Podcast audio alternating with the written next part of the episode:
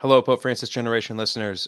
Welcome to day seven of our St. Joseph Novena, walking through Pope Francis's apostolic letter, Patris Corde. The seventh section of this letter is titled A Working Father. Pope Francis says An aspect of St. Joseph that has been emphasized from the time of the first social encyclical, Pope Leo XIII's Rerum Novarum, is Joseph's relation to work St. Joseph was a carpenter who earned an honest living to provide for his family. From him, Jesus learned the value, the dignity, and the joy of what it means to eat bread that is the fruit of one's own labor. In our day, when employment has once more become a burning social issue, and unemployment at times reaches record levels, even in nations that for decades have enjoyed a certain degree of prosperity, there is a renewed need to appreciate the importance of dignified work of which St. Joseph is an exemplary patron. Work is a means of participating in the work of salvation, an opportunity to hasten the coming of the kingdom, to develop our talents and abilities, and to put them at the service of society and fraternal communion. It becomes an opportunity for the fulfillment not only of oneself, but also of that primary cell of society, which is the family. A family without work is particularly vulnerable to difficulties, tensions, estrangement, and even breakup. How can we speak of human dignity without working to ensure that everyone is able to earn a decent living? Working persons, whatever their job may be, are cooperating with God Himself and in some way become creators of the world around us.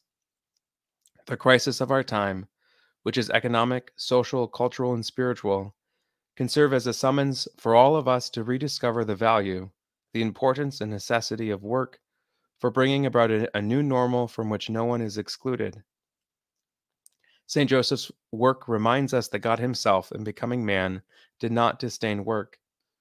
The loss of employment that affects so many of our brothers and sisters and has increased as a result of the COVID 19 pandemic should serve as a summons to review our priorities let us implore St. Joseph the Worker to help us find ways to express our firm conviction that no young person, no person at all, no family should be without work.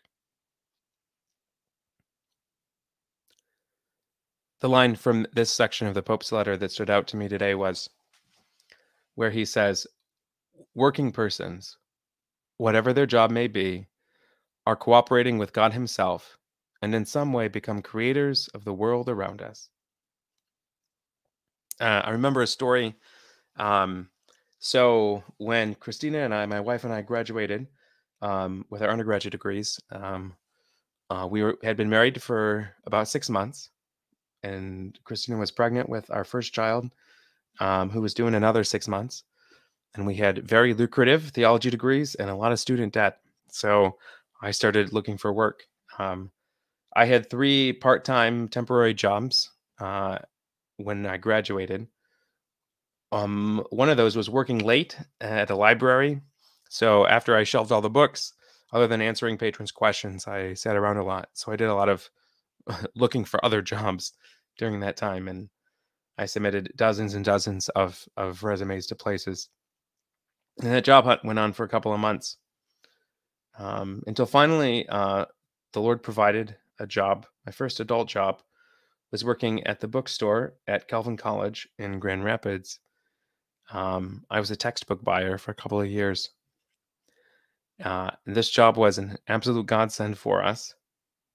During the interviews for the, that job, um, one of the people who interviewed me, one of the one of the um, admins at Calvin, uh, he asked a lot of fun and, and wacky questions um, he must have read that I, I had in my resume, it said I had a theology degree, right? So he asked me, he's like, So do you believe that uh, work is good or work is a consequence of the fall, a consequence of sin?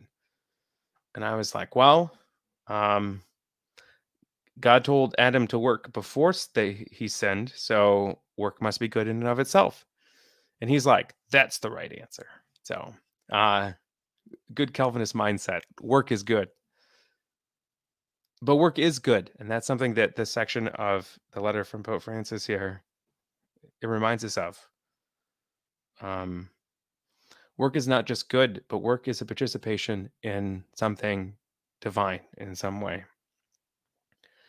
in the garden before the fall, when God commands man to work, um, there's words like the phrase that we hear in our Bibles is um, God commanded Adam to keep until the garden. And these verbs, keep until, the original Hebrew verbs, uh, are avad and shamar, which, other than fun trivia, is important because uh, these are the same verbs that are used when describing the work that the priest did at the temple in the Old Testament. Something about work, any work, whatever the work may be, is priestly, is divine. There's a sense where work brings order to chaos, right? At the beginning of the Genesis story, it says there were the dark waters, the dark chaos waters, and God's Spirit hovered over the waters and brought order where there was chaos. Being creative, right? Working does does that. But there's also something where we bring God into the world through our work, whatever the work may be, even if it's selling textbooks. Um, through our work, we bring God into the world.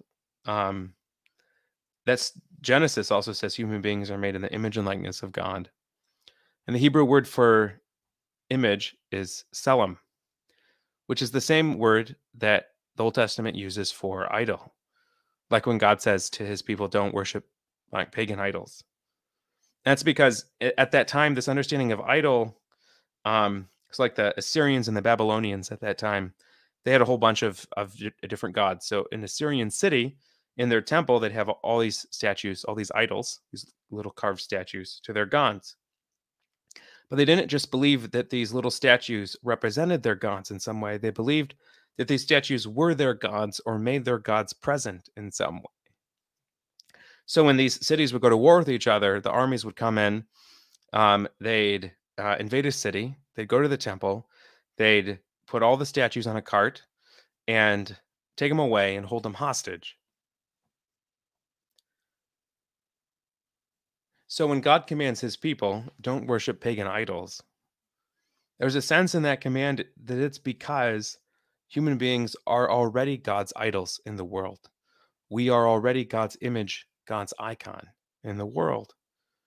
And through work, we are these mediators, uh, these priests between the spiritual and the material, between God and the rest of his creation. And through work, we make God present in the world, no matter what that work is. So we'll pray, as Pope Francis says, to ask St. Joseph to help us find ways to express our firm conviction that no person at all should be without work. And we'll end. Hail, guardian of the Redeemer, spouse of the Blessed Virgin Mary, to you God entrusted his only Son. In you Mary placed her trust. With you Christ became man. Blessed Joseph, to us too, show yourself a father and guide us in the path of life.